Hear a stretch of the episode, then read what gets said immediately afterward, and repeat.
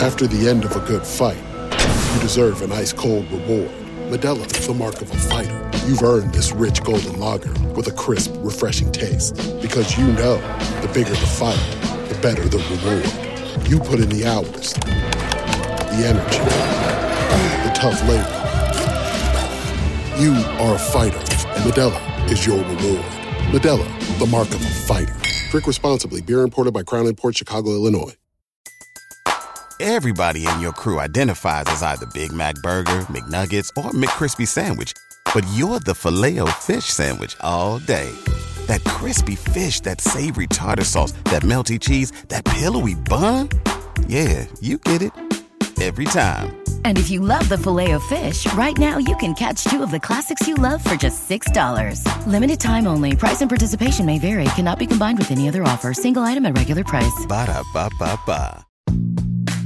2 2 pitch. Swing and a long drive. Deep left. Way back.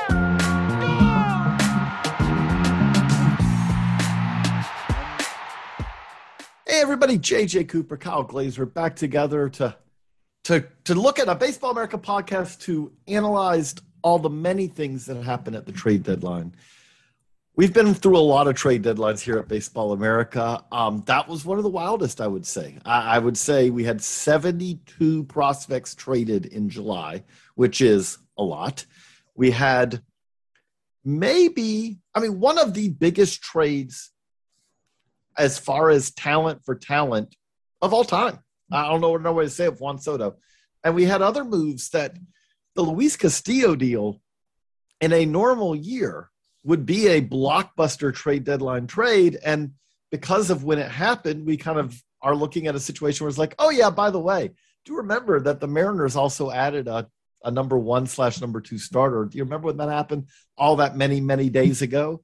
But Kyle, you were at San Diego yesterday for the arrival of Juan Soto.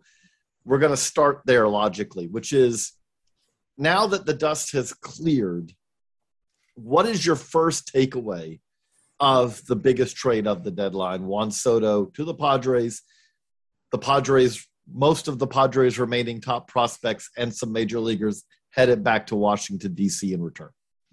Yeah, so first and foremost, um, one important piece of context I think we have to keep in mind when discussing this trade and why the Padres were willing to give away such a massive talent package. And to be clear, it was a massive talent package. I've seen some people trying to downplay it.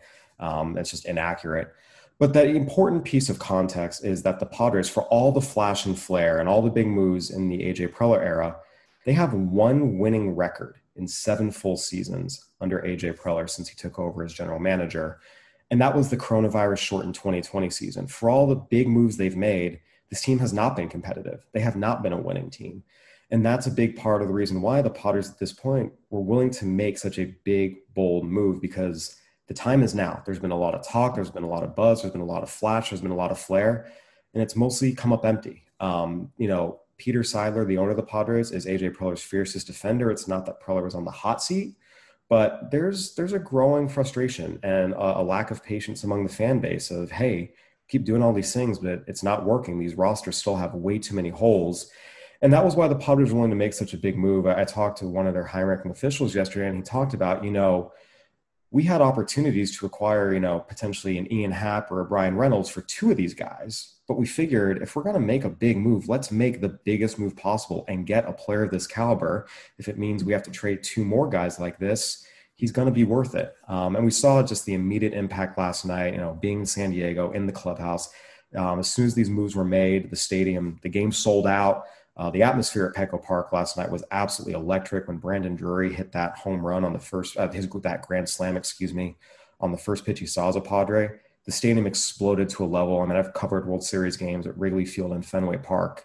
Um, last night was every bit as loud and insane as some of those games and just the energy in the clubhouse, the buzz among the players, the just the entire city, everyone's talking about this. I mean, they electrified the franchise from top to bottom with this move. They electrified the fan base, and they're a significantly better team. I mean, this is a win all around for the Padres, and they were willing to make this move because they need to win and they need to win now. The other thing I would say with that is is that yes, they gave up a lot of talent, but this is not a team that pushed all the chips in to win just this year. This is a team that will have basically all the key pieces from this year's team back next year. They will have the majority of pieces back the year after that. And then at that point, you still have cornerstone players that you have locked up for the long term. But at that point, you are talking about that's when Soto reaches free agency. That's when you will have you, you Darvish will be a free agent. But you, you don't, you're not looking at this like, to me, one of the key parts of this is this is a trade, and the reason the cost is so significant is you just added another cornerstone to a team that had many cornerstones already, many uh, one of the best players in baseball, and you're getting him for this year, for the next year, and the year after, which does three years is about as far a window as you can realistically look at for the non-Dodgers teams of the you know out there in the world. Yeah, it's been They're, funny to me how many people have been like, "Oh, it's only three years." Three years is a long, long, long time. Think about how different the baseball landscape was three years ago. Who was good, who wasn't? The Red Sox were the defending champions, and the Nationals were on their way to winning World Series. Forget the baseball world, the world in general. Think how much the world has changed from 2019 to 2022. Three years is a long, long, long what, time. What's what's COVID? What are you saying? There's this COVID thing? Yeah, 2019. It, we didn't know what COVID was. It is a long time. And, and someone asked me, do the Padres have to extend him to make the trade worth it? No. If the Padres make multiple postseasons and get to a World Series, and of course potentially win a World Series, it's worth it. If they do that and he leaves in free agency, it'll have been worth it. Oh, I just, I, I, let me even make a, an argument a different way, which is if you're a fan of a team, what you want – this is a you want to win. You want your team to win, but it's also an entertainment product. And this trade, all the other moves that San Diego has made, this is whether San Diego wins three World Series in the next three years or zero World Series. This is the most fun time to be a San Diego Padres fan maybe I, I know that they have gone to World Series before, but maybe ever because it's going to be a ride for multiple years. This is a team that is now one of the epicenters of baseball. And even, hey, I remember 84. You can go back, I'll go back to 84. San Diego wasn't the epicenter of baseball in 84. It had a great year. You know, they did. Uh, 98. I was nine years old in the stands for all those postseason games, including the World Series. It was a great run, but the San Diego Padres were not the epicenter of baseball. And, and, and it's not just soft factors like you're talking about. There's a huge financial component here. Again, a Wednesday night in August, the stadium was to the brim. Out in center field, they have a green, a grassy knoll area. You can buy standing room only tickets. You couldn't see green last night. It was wall to wall people. I mean, they are making money hand over fist in light of this trade, or I should say they will be. And that is a huge component to this as well. The other thing I would say with this is this is the thing that to me really does stand out about this is I think you have to give a whole lot of credit to Padres ownership because San Diego does not have dramatic advantages. If this was the Dodgers if the Dodgers had acquired Soto, which was also a possibility, we could be rightfully talking right now about. I don't know if this is good for baseball that the Dodgers are the team that can just get the best player every time because they've added Mookie Betts and they've added, you know, they just Max Scherzer, Trea Turner, they can just go out there and do this. You can't say that when San Diego, San Diego is the 28th media market in the country and but you're and i will ask you this because you're out there you understand this market better than i do. The key also component is is that san diego is effectively water and land locked from the standpoint of their the market for which they pull fans from. They have yes there are two teams to their north northeast northwest i should say but one of which is the dominant team and has been the dominant team of southern california for over 50 years now, 60 years. There's a limit to what the Padres can do, but even with all that, they've gone out there and become, they operate as a large revenue, big market team, even though they aren't. So it's a little complicated because the Padres acted like a smaller market team, and, and the TV market stats a little misleading because there's two big things that people miss. First and foremost, San Diego is the eighth most populous city in the U.S., and there is a ton of disposable income here. Five of the richest zip codes in the nation are within 20, 30 miles of Petco Park, La Jolla, Coronado, Rancho Santa Fe, et cetera. Um, so there's a lot of money. There's a lot of people with a lot of money. And the Padres TV deal is actually, they make a lot more than the 28th most. So they get decent money from the TV deal. But the other issue that's missed with the market is Mexico. That's not included in that. And a huge portion of the border, just south of the border, is Padres fans. A lot of Dodgers fans once you get deeper into Mexico. But if you include Tijuana and all the local areas, it's actually much larger. So that that's always been a little misleading. At the same time, it's more mid-market than large. And Peter Seidler, to his credit, has opened up the wallet and said, Hey, we know that to compete, I've written about this extensively. If you want to win a World Series, you have to be in the top half of payroll. To acquire the stars and depth necessary to win a World Series, that's the threshold you have to cross. There's no real way around that, with one exception, uh, the Marlins. And he recognizes that, and he's willing to spend, and that's a big component. Um, you know, the thing. Oh, by the way, the Padres also got Josh Hader, Josh Bell, and Brandon Drury at this deadline. It's yeah. Soto. And here's the craziest thing: they paid the Red Sox $44 million to basically take Eric Hosmer. In 2010, the entire Padres payroll was 37 million. The Padres are paying more just to get rid of Eric Hosmer than they paid an entire team in 2010. So you you had a post up today.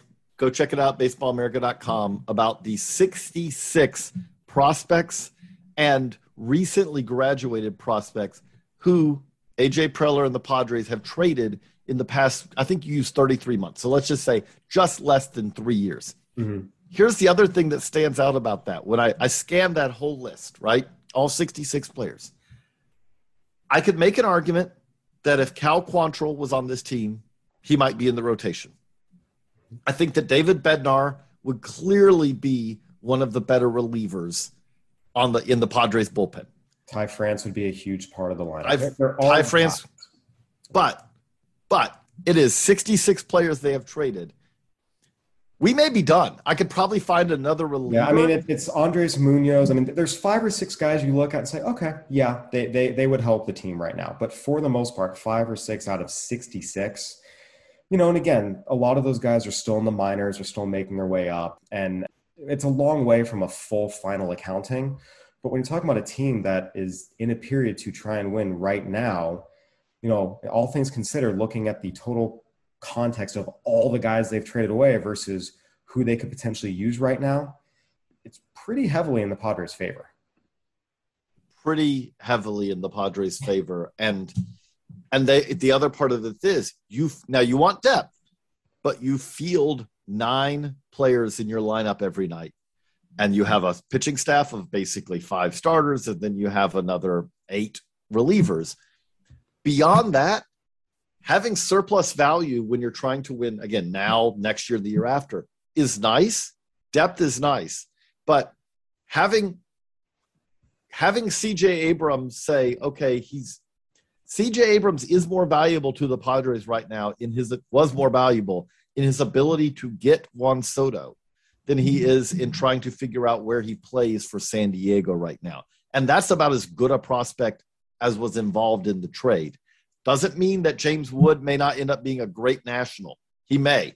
But I, and that's now let's flip it to that, which is of like now if you look at it from the national standpoint, we talked, we did a podcast about this before the trade. Now, as you look at it, what do you think about the return of what they got for Soto? Yeah, I think it's important to really clear up some misconceptions. I've been seeing things written, and I'm not just talking about people on Twitter, but like reputable media websites who, who have never seen these players and don't really know prospects or just making assumptions. Um, just flat out incorrect. So let's be clear. Objectively, we've gone back, we've done the research, we've measured it. This is the largest, most substantial trade return in a generation and probably longer. We went back and looked at 30 plus years. You went back to the 1984 Rickey Henderson trade. I mean, this is a absolutely massive haul of legitimate talent that has a chance to help the Nationals become competitive again in the next three, four, five years. the Nationals significantly altered their outlook, bringing this group of talent back. So I want to go through these guys real quick because I'm seeing a lot of things written that are just blatantly inaccurate, and I, I want to clear it up. And it's being written by a lot of people who look at a guy's baseball savant page for two seconds and make a judgment, as opposed to knowing and understanding and watching these players. Um, you all know BA. I've seen this system for years. I've seen all these guys many, many, many times from years across, from A ball in the case of Abrams and Gore, all the way to the majors. Scouts, front office officials done the work. Like we know who these guys are. So Mackenzie Gore has premium stuff. His fastball is back up to 97, 98. He'll flash you a slider and curveball that flash plus. They more settle in average to above. His changeup's a plus pitch when he throws it. Four pitches that are major league quality. Three on a good day, three of them are playing plus. His issue, his delivery, his mechanics get out of sync. When he's right, he's dominant. He was great for the start of this year. His mechanics started to fall out of sync. He's really struggled recently. But you're talking about a 23 year old lefty with four pitches, a fastball up to 98, who's a premium athlete and a great competitor on the mound. Still has some things to work through, like most young pitchers. The list of young pitchers who didn't look great or struggle their first year or two and turned out really good is a long one. This is a mid rotation or better starter as long as he gets his delivery in sync, and there's reason to believe he will. He showed it to you already this year. CJ Abrams, people trying to judge him off his major league debut are beyond premature. He was not ready to be in the major leagues. He had never played a day in AAA when the Padres pulled him up, put him on the opening day roster. He's not physically ready to be in the majors. He needs to get stronger. He's a very young kid. And he never got a chance to develop an approach against upper level pitching. He had a partial season in double A. That's it. Padres threw him in the majors, were playing him every second, third day, moving him around, It was inconsistent playing time, sent him back down, which is where he should have been to be in the first place Machado got hurt. They brought him back up. He was a little better, but still not getting consistent playing time.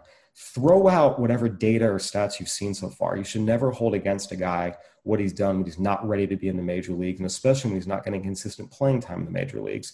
The smartest thing the Nationals did was they sent him back down to AAA Rochester immediately. He needs a full season in AAA to hone his approach. Skills perspective, it's uncanny bat to ball skills, just a gift for getting the bat to the ball.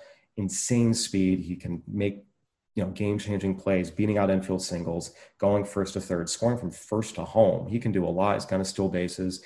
And he plays a pretty good shortstop as well. Again, for a guy who had barely played upper level baseball, he actually didn't let the speed of the game get to him. He played really composed.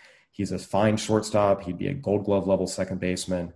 He's going to be fine. He just needs to hone his approach a little bit against upper level pitching, which takes time and reps, um, you know, in terms of expanding the zone against velocity. But he's going to be a dynamic leadoff hitting everyday middle infielder who's going to hit for high averages and steal a lot of bases. That's a really good player. Robert Hassell and James Wood are two of the best outfield prospects in the minors. Hassell has an absolutely gorgeous left-handed swing, smokes the ball all over the field. Again, still needs to get stronger, has a chance to play in center. Um, you start talking about a, a potential up the middle core of Keibert Ruiz behind the plate, uh, CJ Abrams at shortstop, and, and then this outfield, you know, you draft Elijah Green, he's probably going to be the center fielder. You surround him with Robert Hassell and James Wood. I, I, talked to a GM about this, and he said in five years, the Nationals could have the best outfield in the National League with Robert Hassell in left, Elijah Green in center, James Wood in right. All these guys are studs. Wood's a freak athlete with massive power, and he has a chance to be a superstar. And oh, by the way, Jarlin Susana is the talk of the complex leagues right now in Arizona as an 18 year old up to 102. 18 year olds throwing that hard actually generally is not a good thing. It doesn't work out well, but he's big, he's physical, it's big stuff. And if something goes sideways, he can still be a lockdown closer. All five of these guys have all star potential. Just straight up, they do. That's unanimous from scouts, executives, people who have seen these players and know these players. Will all five of them get there? No, we know that. That's the nature of prospects. But if two of them get there and one or two other guys become useful contributors, you know what? You start to see the next good Nationals team taking place. If you can go up the middle with Keibert Ruiz, CJ Abrams, Elijah Green, you have that outfield I talked about of Green, Hassell, and Wood. You start adding some arms with, you know, you have Cade Cavalli, Mackenzie Gore, Josiah Gray. All of a sudden, the Nationals' future starts to look a lot better. Just to be frank, the Nationals' future looked awful before this trade. And I'm not saying they should have traded Juan Soto. I'm not saying they're better for doing it. Not at all. The Padres did great here. But the Nationals' future outlook is significantly brighter today than it was before this trade. And the general feedback, talking to people in the game, is the Padres did great here. They're going to be happy with this. But the Nationals did very well as well. And they're going to be happy with this in five years, even though right now this hurts a lot. Okay, now I'll be the I'll, be the the wet blanket approach. Not that these are all like you laid out like things that I, I don't really disagree with your assessments, but here's the here's where this could go sideways for the Nationals. Oh, there's many Start- ways to go sideways. Right, but let's let's start with Mackenzie Gore. Mackenzie Gore, as you noted, has struggled at times to maintain his delivery this year. Mhm. Mackenzie Gore last year struggled all season to maintain his delivery, his stuff backed up. Mackenzie Gore the year before that struggled to maintain his delivery. It is a it is something that hopefully he will improve, but it has been a this is not like a blip for him. It is a a long running continuing struggle for him because partly because he has a very complicated delivery to some extent. So it's it is one that is more difficult to maintain. So that's the question with him. CJ Abrams is going to be a useful member of the Nationals. I find it almost impossible to believe that he won't be that. The question is going to be as far as upside is what you said, does he continue to get stronger? Because if he gets stronger and he is young, he has his his prime years are far ahead of him. But if he gets stronger, then you are talking about a potentially impact player. If he does not get stronger, then there is a limit to his ceiling. Then you talk about Hassell and Wood. Both of those guys, They're the reason that right, they're a ball. They're an A ball. James Wood has made big, significant strides. If you go back not that long ago, he was at IMG Academy and struggling to make contact. He is a, you know, he's he's been a better pro than I would say that he was as a uh, as a high school player, which is a credit to him and improvement. But there is going to be the the standard thing when you have someone with such large levers. It's the it's the Oneil Cruz, Aaron Judge conundrum. You can be a star, but it also is going to be about being really on top of your swing, having to do the the things really well because you have such large long levers and there you have to have a you're going to have holes in your swing just because you have so much ground to cover. And then Susana, as you said, he is a really interesting prospect, pitching prospect. But if you're a Padres fan, you can think back and it's like Anderson Espinoza, when we acquired him, was this interesting as a pitching prospect. Um, Adrian Morejon coming up was this interesting as a pitching prospect. Like he, it's it's about health more than anything. Is the hope is can he stay healthy with exceptional stuff? I do agree with you. I think that this is about as it's hard to look at this trade and say, oh, the Nationals got fleeced. No, they got. I, I it's hard for me to come up with a trade package from someone else where it's like, oh well, clearly couldn't they got, have gotten more for Juan Soto? They got a haul, but that said, you know, it it it, it gives them a shot. But the problems they have now are much more around the fact that they re-upped uh, Stephen Strasburg. They signed Patrick Corbin to a long deal, and they did not re-up. They did not manage to re-sign Bryce Harper. They traded away Juan Soto. They traded away Trea Turner.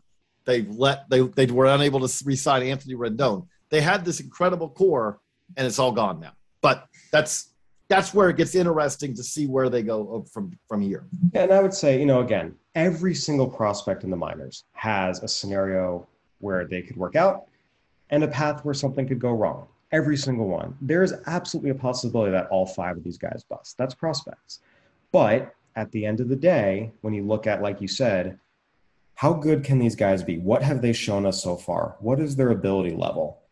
It's been pretty good all the way around. And I agree with said, there is no better package out there that was on the table where they reasonably could have gotten more.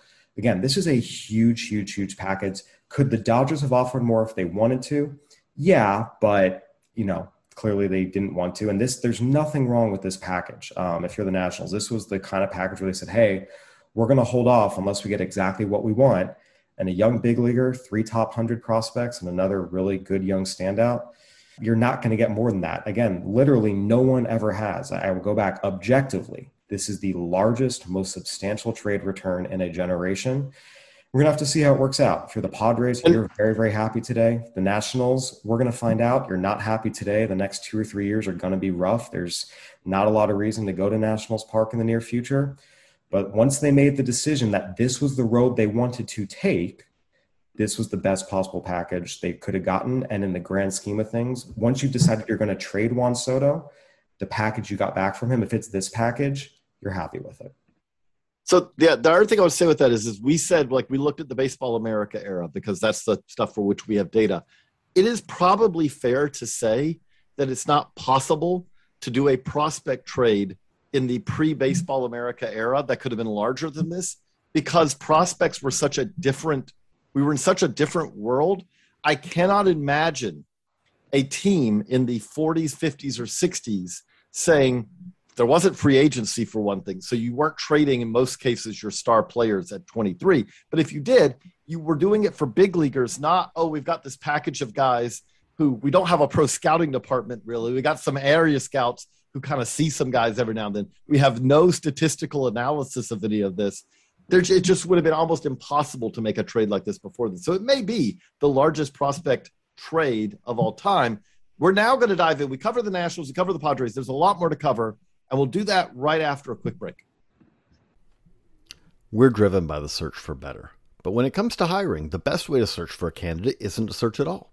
Don't search, match with Indeed. If you need to hire, you need Indeed. Indeed is your matching and hiring platform with over 350 million global monthly visitors, according to Indeed data, and a matching engine that helps you find quality candidates fast. Ditch the busy work. Use Indeed for scheduling, screening, and messaging so you can connect with candidates faster. And Indeed doesn't just help you hire faster. 93% of employers agree Indeed delivers the highest quality matches compared to other job sites, according to a recent Indeed survey. What I love about using Indeed is how it does a lot of that organizational work for me. I can sort through candidates, I can respond to them, I can schedule interviews all through Indeed. Leveraging over 140 million qualifications and preferences every day, Indeed's matching engine is constantly learning from your preferences. So the more you use Indeed, the better it gets. Join more than 3.5 million businesses, including Baseball America, that use Indeed to hire great talent fast. And listeners of the show will get a $75 sponsored job credit to get your jobs more visibility at Indeed.com slash BaseballAmerica. Just go to Indeed.com slash BaseballAmerica right now and support our show by saying that you heard about Indeed on this podcast. That's Indeed.com slash BaseballAmerica. Terms and conditions apply. Need to hire? You need Indeed. Everybody in your crew identifies as either Big Mac Burger, McNuggets, or McCrispy Sandwich. But you're the filet fish Sandwich all day. That crispy fish, that savory tartar sauce, that melty cheese, that pillowy bun. Yeah, you get it. Every time. And if you love the filet of fish, right now you can catch two of the classics you love for just $6. Limited time only. Price and participation may vary. Cannot be combined with any other offer. Single item at regular price. Ba da ba ba ba. And we're back. So, Kyle, that's the biggest trade. But obviously, there were a lot of other teams. We're not going to be able to cover everybody. But who is a team or who are two teams that really stood out to you as far as buyers who really did a lot to help themselves?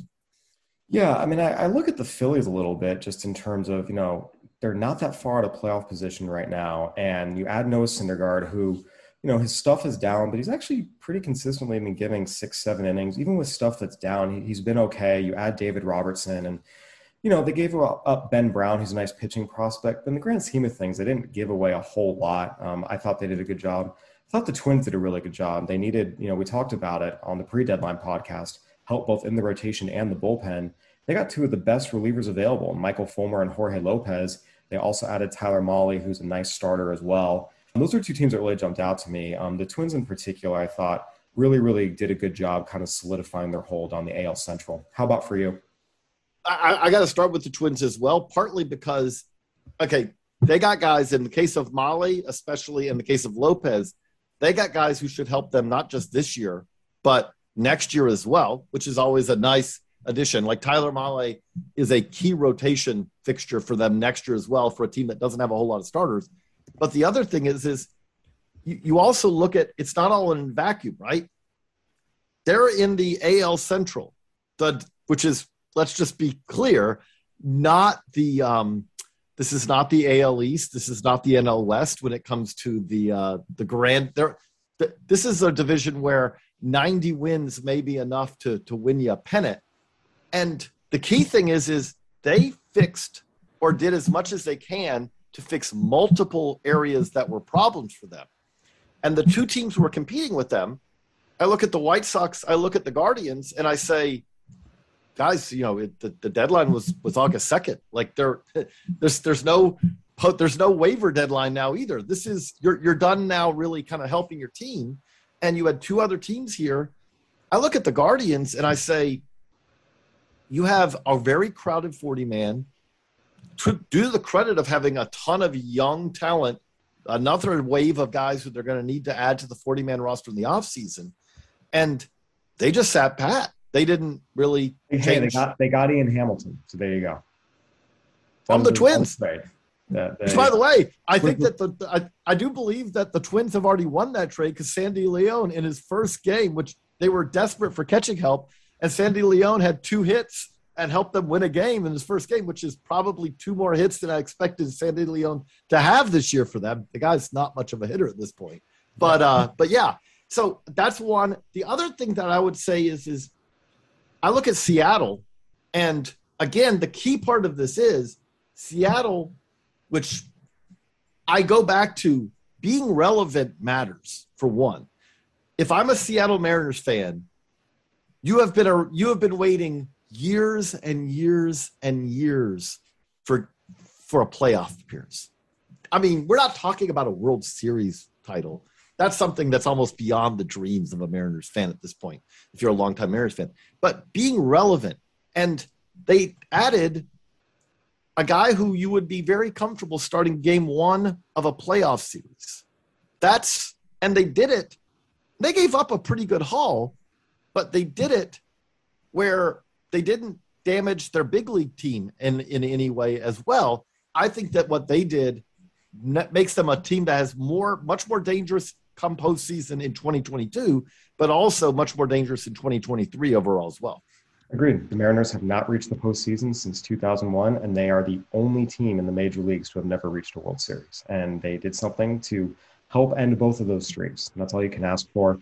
Another team that, that did really well, I want to highlight, and then we can highlight the flip side, is the Astros. Um, they had big holes, catcher and first base. They addressed both of them, getting Christian Vazquez and then getting Trey Mancini for essentially, uh, as part of the three team deal, getting a, a hitter of Trey Mancini's caliber for Chase McDermott and Jose Siri is an absolute steal. Just big props to the Astros. They were already one of the American League's best teams, and they got that much better.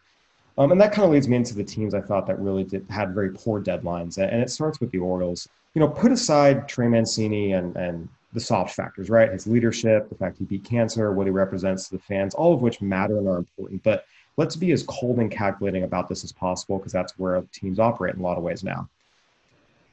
He was the Orioles' leader in on base percentage at the time of the trade.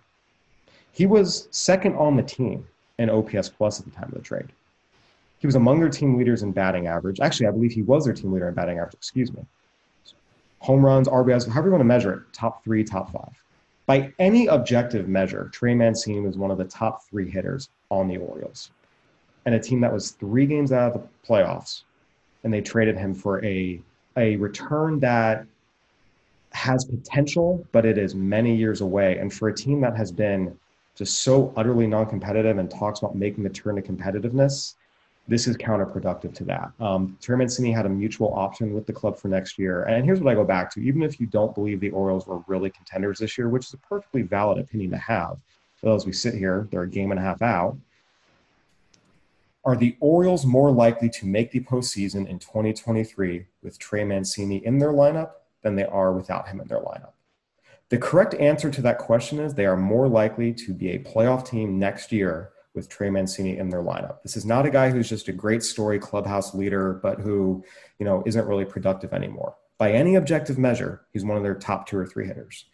And they traded him for Seth Johnson's a nice pitching prospect. He's also hurt, won't pitch until the very end of next year at the earliest, and is about to be 25 without ever having pitched in double A. Chase McDermott has good stuff. He also has a five and a half ERA in A ball and is struggling to throw strikes. Um, the Orioles traded one of their best players for players who won't help them for years to come when they're talking about making a turn upward. You know, I saw Mike Elias went to Houston to be with the team yesterday and talk to the team leaders about them. You know, we're about to turn upward. We're trying to compete. actions speak louder than words. And this action told this year's Orioles team, we don't actually believe in you. It's always going to be about the future. And there comes a point where, you know, sometimes when teams are rebuilding nonstop for five years, it's hard to shift from, okay, it's no longer about, oh, getting the greatest value for three years down the road. You need to start winning today. And Trey Mancini gives the Orioles a better chance to win today and tomorrow than anything they acquired.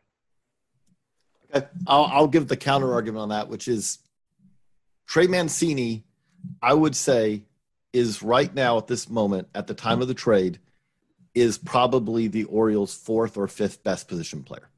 And I say that because Adley Rutschman right now at this moment is better. I think we both agree on that. Mm-hmm. Like he has, okay. Anthony Santander is better. He's he's got twice as much. They're both kind of middle of the order bats, but he has a similar on base percentage with significantly more power. And mm-hmm. I think batting average wise, they're right there together. I think those Ced- are two. Look at Cedric Mullins. Cedric Mullins is better because Cedric Mullins. I said position player. Cedric Mullins gives you much more value defensively, and gives you much more value on the base paths. And again, when you talk about as a hitter, they're different type hitters, but he is he's a lesser hitter than Mancini, but everything else he gives you is more than Mancini. Mancini is predominantly a DH at this point. And that's, that's where he's again, and that's where the defensive value comes in. And it's totally fine to have that, you know, want to take that into account. But at the end of the day, you need bats in your lineup, and he's a big bat in that lineup, and he's a core. When you say big bat, he's he's.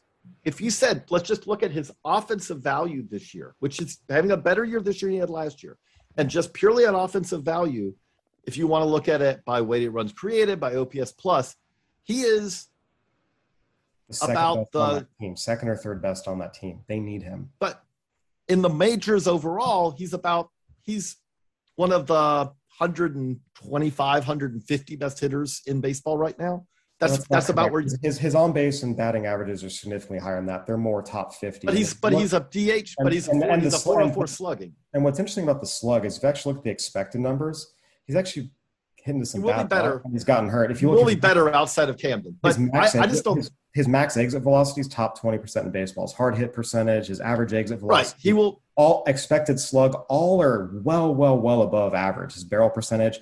I think this is actually just a case where his slug numbers have been hurt by them moving the fences back. If you look at his expected slug, it's more than fine. He's hitting baseball I, I, hard, and he's going to. I, think we're going to see a huge uptick in home run production going from the fences move back to Camden to that to the Crawford boxes in Houston. This is going to be an impact okay. player for the Astros. Right now, the uh, the Orioles are 54 and 51. Mm-hmm. At the end of the year, so they are three games above 500 as we record this podcast. What do you think they will be when the season's over, having traded away Mancini and Lopez? I don't think it'll significantly change what they will be over the rest of the year.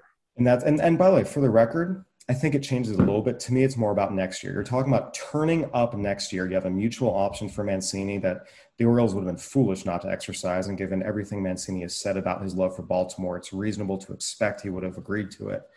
Um, that to me is where it doesn't make sense. It's not about this year. It's next year, the year the Orioles are supposed to turn upward. You are more likely to be a playoff team with Trey Mancini than without him. That's the issue. And and my thing is, is I think that they will be able on the free agent market to find guys who will provide provide be value beyond what they got for Trey Mancini for next year with a little more defensive versatility. All that again, it's to me like I don't factors come in. So you have production, but then you also add in the clubhouse leadership, what he means to the franchise, what he does to that team, marketing wise. There's added value I think, that I don't think should be discounted, and I think they missed. Uh, no, Orioles fundamentally underestimated that, and I think that's part of the reason why and, Mike Elias realized, oh, we just got crushed for this. I have to fly to Houston to address the team. He should, and he should. He should have done that. I agree, but I think they underestimated that this is a very quant driven organization that I think is realizing it's not just quant factors you have to take into account with I, player moves. Once you get to this I mean, point in the process, I should say. Mike Elias, I mean, again, you and we'll open up the uh, the the floodgates for the all the Astros are cheaters and all that. He was involved in a team, building a team that was on the scout a, on the on, on the draft side. But once we start talking about the guys who put the major league roster together, that was a lot of theirs. He was on the draft side for most of the run. Again, I will I will just say like I do think that I think the thing I will say is is where I will agree with you is is I think that this Baltimore team, this is a little bit of a false dawn right now. And the reason I say that is if you say, why has this team this year been so successful? I would say the biggest reason is because their bullpen has been exceptional. Their bullpen has been great. Their starting pitching's not great. Their their lineup's not great, but their bullpen is great. But the thing that is hardest to do, great bullpens do not basically ensure you that you will have great bullpens the year after the year after that. That is a very uh, that is a a group relievers wax and wane very quickly. And so I do think that the Orioles could be a better team in 2023. But if the bullpen is not this, they're not going to have the pieces yet in place to really be a contender next year. I may agree with you on that, but I just don't think it'll be because they traded Mancini. I think it'll be because they'll look at it next year and go, oh, Dylan Tate is not having the year that he had last year. Cionel Perez is not having the year he had last year. Felix Bautista is not having the year he had last year. And I think that that could be a concern.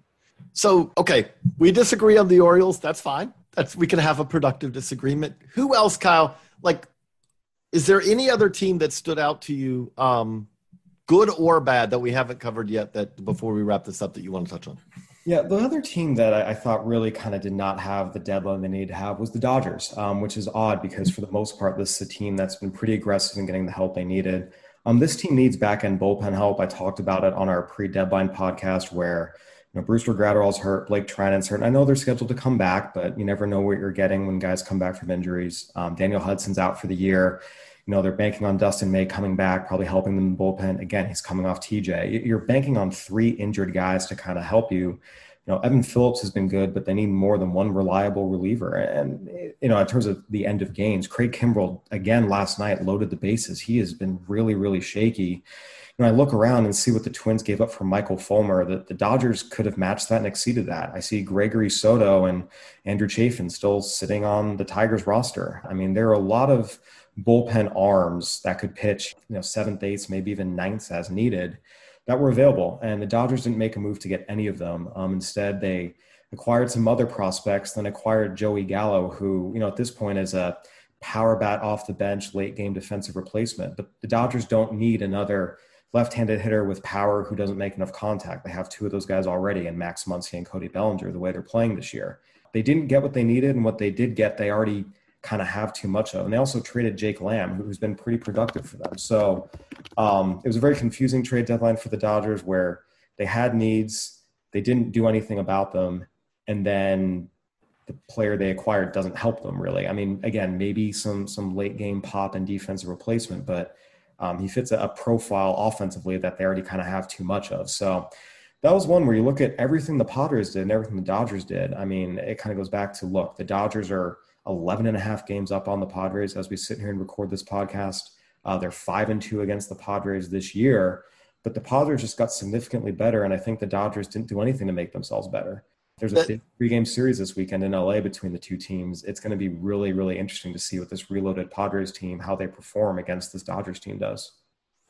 I, it is kind of uh, speculative, but it is it's going to be interesting to see if if everyone comes back for health for the Dodgers, or even half of the guys. Like if they get Dustin May, they've got Dustin May, Walker Buehler, Brusdar Graterol. They if if half of these guys come back, they'll be fine because like Dustin May, like you said, they don't have any room in the rotation for Dustin May. He's he's purely a reliever for the rest of the year, probably for them. I don't even know if Buehler comes back.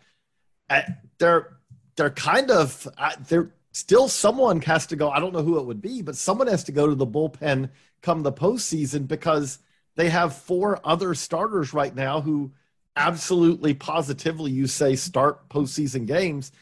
Every single one of them you would be quite happy with, which is an embarrassment of riches compared to most teams out there. But it does require that if Buehler comes back, Buehler's in that starting rotation, I would imagine, if he's healthy. And if he is, then all of a sudden – you have guys like Tony Gonsolin who may be pitching out of your pen, and all of a sudden you've gotten a lot deeper in your pen. It is interesting though. The, the one team I wanted to, to touch on before we finished up, that I thought did a really good job, is when I look at the Reds. I think the Reds have really, um, a few years ago, they really botched uh, a rebuild, and and I say that in part they've done this. They've kind of botched this twice because they hung on to everyone a little too long. If you go back almost a decade now, but the last time that there was a really good Reds team, they were really good. And then they kind of ran out of gas, but they held on to everybody to try to make one more push. And they should have held on to everybody. And so what ended up happening is, is they ended up trading a lot of guys. They managed to trade a lot of guys at the only time that they haven't had trade value. Like that Aroldis Chapman trade is just one of the epic bad trades of uh, of the last uh, ten years. Then they kind of they traded guys like Josiah Gray and uh, you know and Jeter Downs to get clear a payroll, which didn't really help them. But I look at this year and I say the the packages they got for Castillo, the packages they got for Tyler Mahle, the package they got for Brandon Drury. This is now a team that has all of a sudden a really good farm system a whole lot of options, a whole lot of up the middle players who are going to should not all of them are going to work out, but they're they should give them a whole lot of ways to figure out a lineup for 23, 24, 25. And they could be somewhat interesting in a couple of years. Um, and they weren't going anywhere before, so that's actually I, I give them credit for especially that Castillo trade getting good value at, at the deadline. I wrote about this looking at the players they had received, you know, recently for Raisel Iglesias, Tucker Barnhart, that gave away Wade Miley, even Sonny Gray. They had just not gotten anywhere near enough. What they were doing before in terms of the guys they were trading, the value they were getting back was kind of pathetic, just to be frank. It was really kind of an, you know, it was not helping them in any way, shape, or form and seeing how much of an about face they did this deadline, you know, clearly something changed, whether it was philosophy, whether it was scouting, whether it was resources, because really, I think for the first time since they've been, you know, peeling away the layers of this most recent team, they actually got equivalent or really good value. Again, Luis Castillo is a stud. They did really well getting both Noelvi Marte and Edwin Arroyo. And oh, by the way, Stoudt and Moore as the third and fourth pieces are really good. Um, you mentioned the Twins trade. I will go so far as to say that as long as the Reds have been doing this most recent stripping away of the team, this is the first time that they've really gotten enough and been like, yeah, okay, that makes sense. And that's going to get them on the right track. You add that to Elly De La Cruz and a lot of the other up the middle players you have. You know, the Reds did a good job. Again, when you're a selling team, what you're trying to do is enhance your future. In the past, when they've been a selling team, they have failed to do that. This time they did it, and I think they deserve credit. Again, if we're going to criticize when they do something wrong, we have to do, give credit when they do something right. I've criticized plenty in the past, and it's time to give them credit. They executed this trade deadline very, very well. So to wrap this up, the thing that is awesome and also a uh, cautionary tale about the trade deadline is is that it doesn't it's not necessarily the team that makes the splashiest move at the trade deadline that ends up winning the World Series. And it's not even necessarily that a team that does anything at the trade deadline is what wins the World Series. But that said, I do think what we've seen this year is we are setting up for it could be a really, especially on the National League side. I really hope we've got to have a Dodgers Padres series at some point in this postseason, don't we? Like, I, I, feel like we, for every single game if there is one. yes, and I, I feel like we need that, don't we? Like, that's that's what will kind of take this to another level is to have those two teams wailing away, ideally in a seven game series. But you have the Braves are should be back. You know, you have the Mets, the National League, especially postseason should be really interesting. Yeah, it's going to be a great race to the finish. Um, the Brewers don't quite kind of stack up with any of those teams any longer after trading away Josh Hader. I think those four have separated themselves. The American League too. You know, both the Yankees and Astros, the two best teams in that league, got a lot better. I mean, the Yankees getting Frankie Montas for, you know, I mean, some good prospects, but way less than what the Mariners paid for Luis Castillo. Um, that was a great addition. I talked about the Astros getting Christian Vazquez and Trey Mancini. Both those two teams got stronger. Also, the Yankees getting, you know, guys like Scott Effross help in the bullpen. I mean, I think, you know, those two teams, I think, have been on an ALCS collision course pretty much the whole season. And I think they've strengthened their position. So that's going to be a great series. And you know, there's no love lost between those two teams. And then, yeah, whether it's, you know, Padres, Dodgers, Mets, Dodgers, you know, Braves, Padres, any combination of those four teams, it looks like it's going to be a lot of fun. It is going to be a lot of fun. For Kyle, I'm JJ. So long, everybody.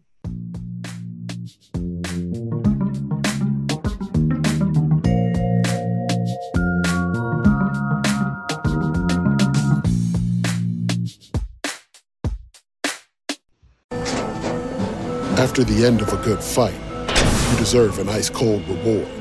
Modelo is the mark of a fighter. You've earned this rich golden lager with a crisp, refreshing taste. Because you know the bigger the fight, the better the reward. You put in the hours, the energy, the tough labor. You are a fighter, and Modelo is your reward. Modelo, the mark of a fighter. Drink responsibly. Beer imported by Crown Port Chicago, Illinois. Everybody in your crew identifies as either Big Mac Burger, McNuggets, or McCrispy Sandwich. But you're the filet fish Sandwich all day. That crispy fish, that savory tartar sauce, that melty cheese, that pillowy bun. Yeah, you get it. Every time. And if you love the filet of fish, right now you can catch two of the classics you love for just $6. Limited time only. Price and participation may vary. Cannot be combined with any other offer. Single item at regular price. Ba da ba ba ba.